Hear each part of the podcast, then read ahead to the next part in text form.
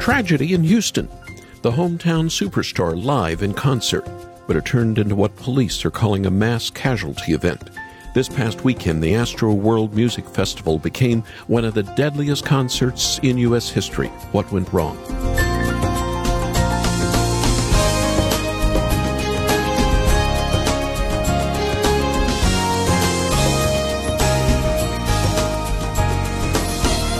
Famous rapper and Houston native Travis Scott founded Astroworld as a yearly event back in 2018. But this year, eight people are dead, hundreds more injured. There have been concerns about Scott's unruly concerts as far back as 2015, and police had concerns before the show. Perhaps the planning was not what it needed to be for a crowd this size. 50,000 people surged and stampeded. Concert goers were knocked unconscious or trampled. Investigators are still trying to figure out what went wrong last Friday. Tragedy makes us take a step back and consider the uncertainty of life. But our Savior is a strong tower. Even if nothing else is, Jesus Christ, the same yesterday, today, and forever. Welcome to Haven today. Here it is Thursday. I'm still Charles Morris, and we're still sharing the great story that's all about Jesus. And for the last several programs, we've been in a series called The Living Nativity. Our title surely invokes images of churches all over the world who bring in real animals with actors to create what we call living nativities. In some ways, this inspired our title for this week. But we wanted to go even further. We wanted to help you see and understand what the events and the people around the manger were really experiencing. A real angel appeared to Mary, as well as Joseph, and Jesus was really wrapped in swaddling cloths lying in a real manger. He was actually worshipped by real shepherds who were invited by amazing angels in the sky that shined forth real light. And a little later, wise men appeared from the east, bearing real gifts for this young King of Kings. Last week and this week, we've talked about all these real events with real people. So I guess we've come to the end of the Christmas story, or have we? No, we skipped something, I think a part of the story that's often ignored. Something that happened before Joseph took his new family and fled to Egypt, before Herod sent his murderous soldiers, probably even before the wise men arrived in Jerusalem. Joseph and Mary took Jesus to the temple to be dedicated. And there they met an old man and an old woman. Their names were Simeon and Anna. Stay with me. We're going to look at their stories. Their stories about waiting and the great reward of finally meeting the Christ child. And speaking of waiting, you won't have to wait much longer for Christmas. The American Thanksgiving is two weeks from today, and then boom, the Christmas shopping season will be upon us. But that's not the real Christmas. The last several days, I've been challenging all of us to start preparing for the real Christmas season right now. Don't get caught up in all the worldly trappings. How will you and those you love anticipate his arrival this year? One way you can do that is with the Manger Mission. The best way to understand this unique Christmas activity is to use some imagination. Picture for a moment a family sitting around in a living room. They have some Christmas carols playing in the background. They've got a crackling fire roaring in a fireplace. The kids settle down on the couch as mom brings out a dark green box and opens it up. The kids look at each other with anticipation. Dad pulls out the beautifully illustrated storybook that tells the story of the wise men's journey to Christ. He'll read that in just a moment. But first, the kids start pulling out the colorful 12 piece wooden nativity set. A little sister grabs the manger. A big brother puts Mary and Joseph next to Jesus. And the middle child happily puts the shepherds in their proper place. But there's even more fun to be had. Mom and Dad now tell the kids to each grab one of the three wise men and put them as far away from the nativity as they can. The children run, laughing, giggling together. Should they put them in the bathroom? Nah, too close. How about a den or a kitchen? Nope, says little sister, still too close. And then they all say out loud, The garage, outside. All three of their eyes light up, and before you know it, the three wise men are way out in a cold garage. And then the kids run back to their warm living room and they all read the storybook together and they talk about why Jesus came. And every night, the kids move the wise men even closer to Jesus. as mom and dad still talk about the reason for their journey and Christ's incarnation. Now, I hope I didn't get too carried away, but I want you to see in your mind's eye how the manger mission can really be used to bring families and individuals closer through the real story of Jesus' birth. After the program, I want to send you the manger mission for your gift to our ministry. Our number is 800 654 2836. 800 65 Haven. Or go watch that video on our website where families play with the manger mission. See it for yourself. And then you can make your gift at haventoday.org. Haventoday.org. And if you didn't get the contact information, stay with me on the program. I'll give it to you again later on. And just as we're about to hear our first song of the day, we still have The Chosen Seasons 1 and 2 on DVD for your generous gift. Get a set for yourself to enjoy. Get a set to give away to someone this Christmas who needs to learn more about Jesus. And now, let's join Michael Card and Simeon's song. An old man in the temple, waiting in the court, waiting for the answer to a promise. And all at once he sees them in the morning sunshine. A couple coming carrying a baby. Now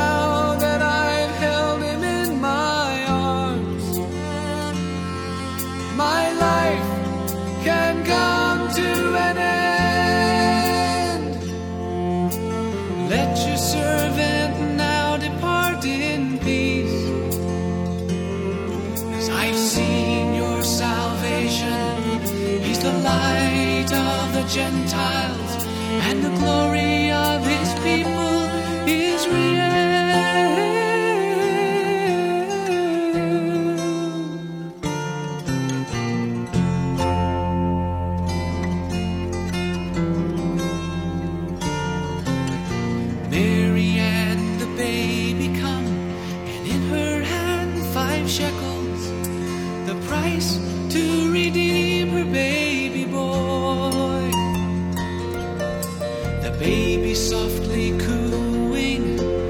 nestled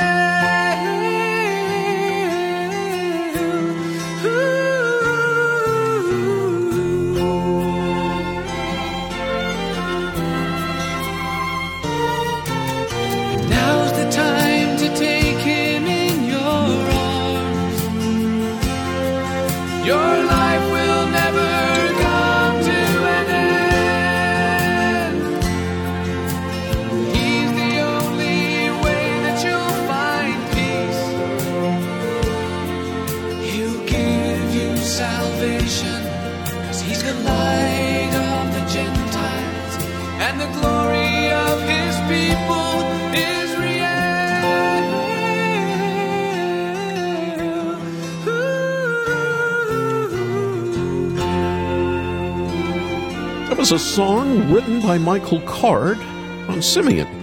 Now that I've held him in my arms is the title. I'm Charles Morris here on Haven today in a program called The Living Nativity.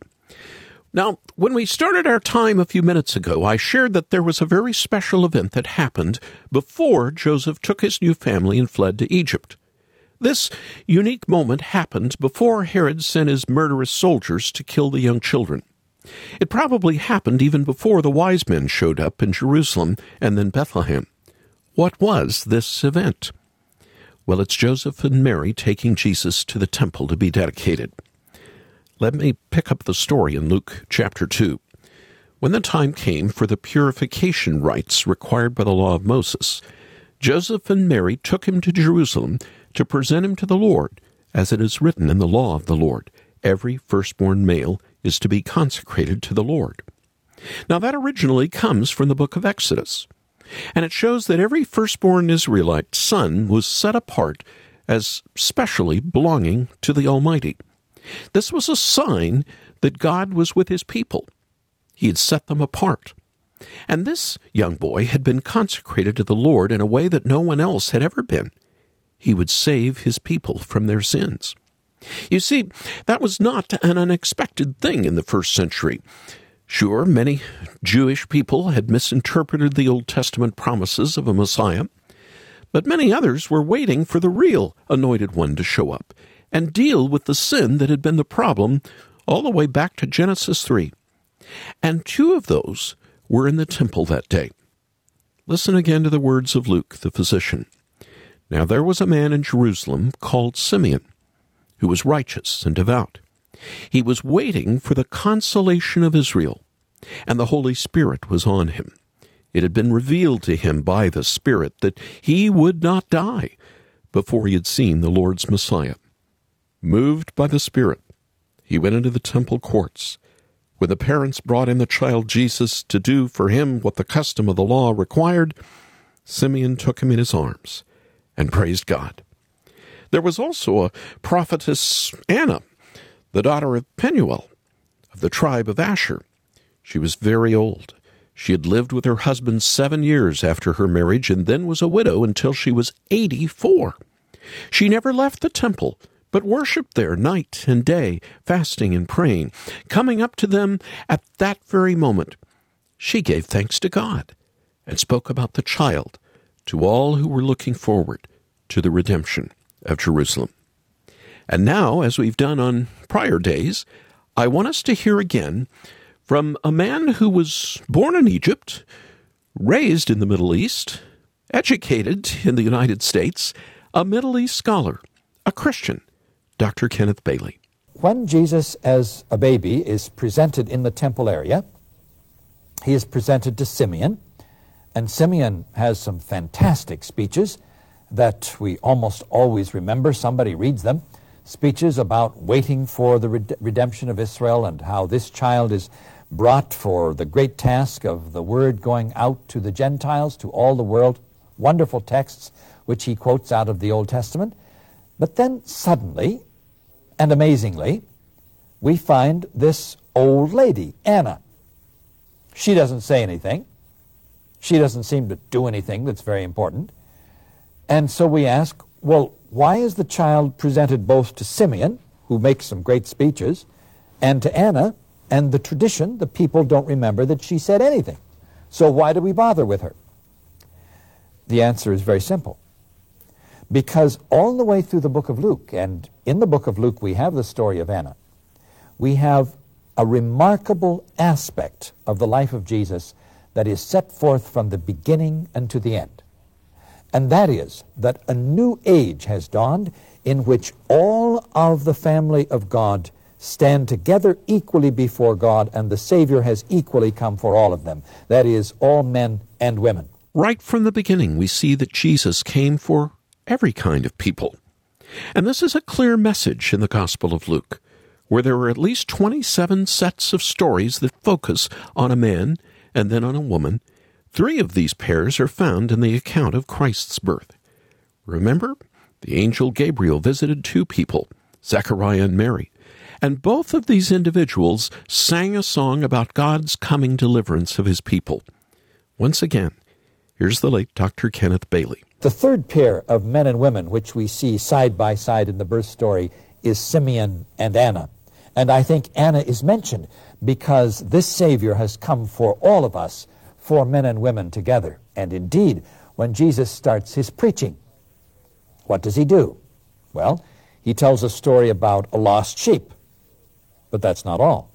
He also tells a story about a lost coin because one is from the life experience of men and the second is from a life experience of women, and they are side by side.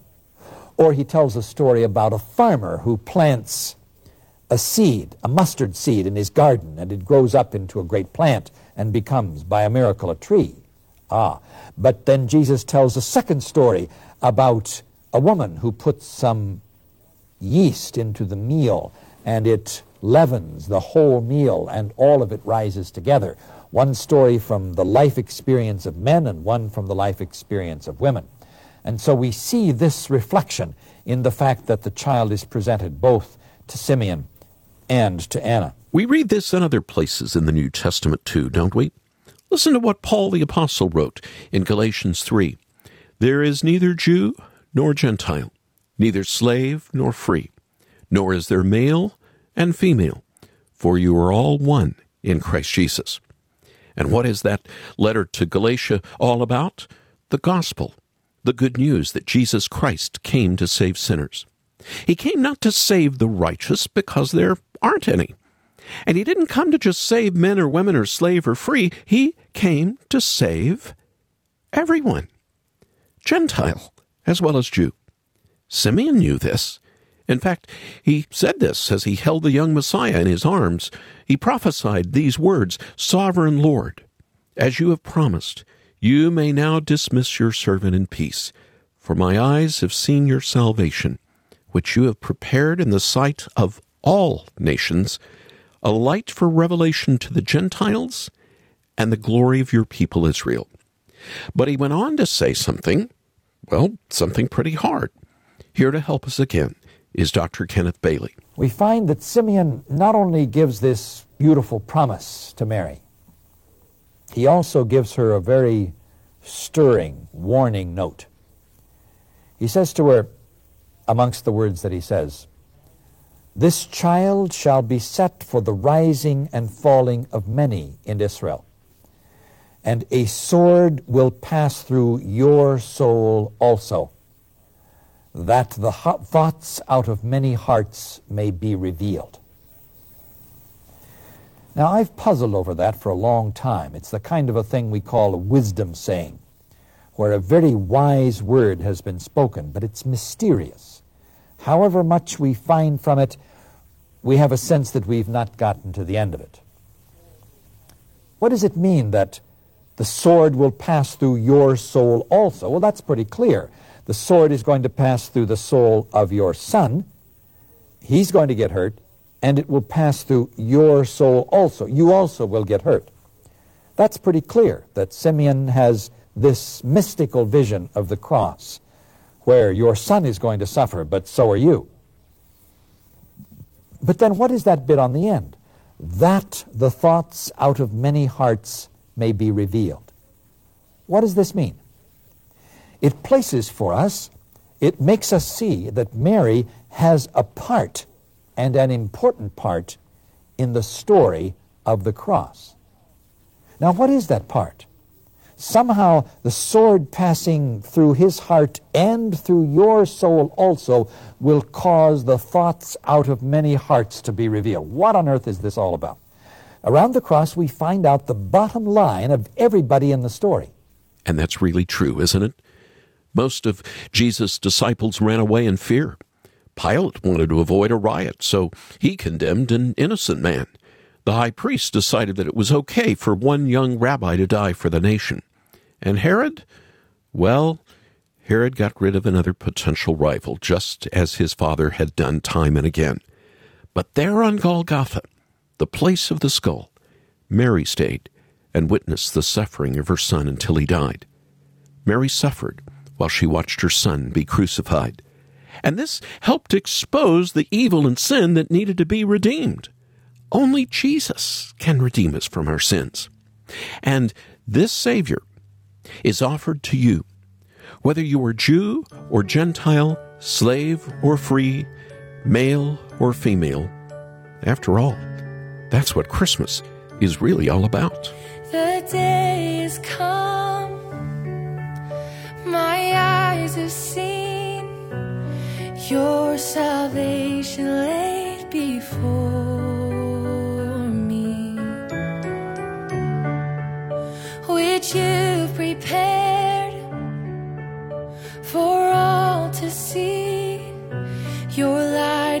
glory here to set us free. just like you promised, just like the prophet said, the hope of the world